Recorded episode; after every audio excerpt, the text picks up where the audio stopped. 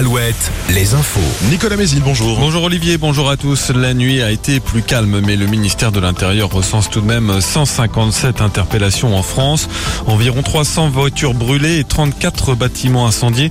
Et surtout un jeune pompier de 24 ans est mort en Seine-Saint-Denis en luttant contre un incendie dans un parking souterrain, annonce Gérald Darmanin. Ce lundi, les maires et les citoyens sont appelés par l'Association des maires de France à se rassembler à midi devant chaque hôtel de ville pour dénoncer ces violences les attaques contre les élus et demander l'apaisement.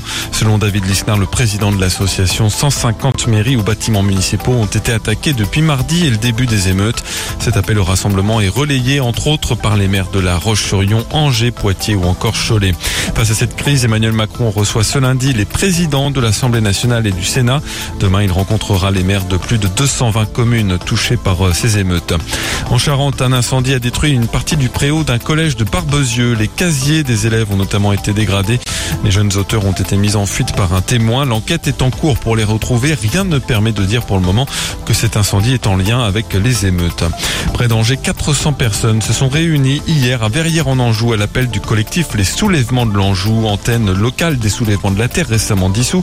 Ils protestent contre l'extension du parc d'activité L'Océane et son impact environnemental. Le foot, fin de vacances pour les Girondins de Bordeaux. Ils passent deux jours de tests médicaux avant la reprise de l'entraînement mercredi.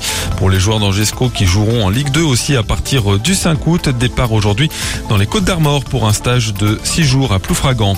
Le Tour de France, les coureurs disent au à l'Espagne aujourd'hui. 193 km de plat vont les emmener jusqu'à Bayonne pour cette troisième étape. Enfin la météo avec le passage d'une perturbation très atténuée aujourd'hui. Elle donne beaucoup de nuages et très peu de pluie. On retrouvera de belles éclaircies dans l'après-midi sur les pays de la Loire, les maxi entre 22 et 26 degrés.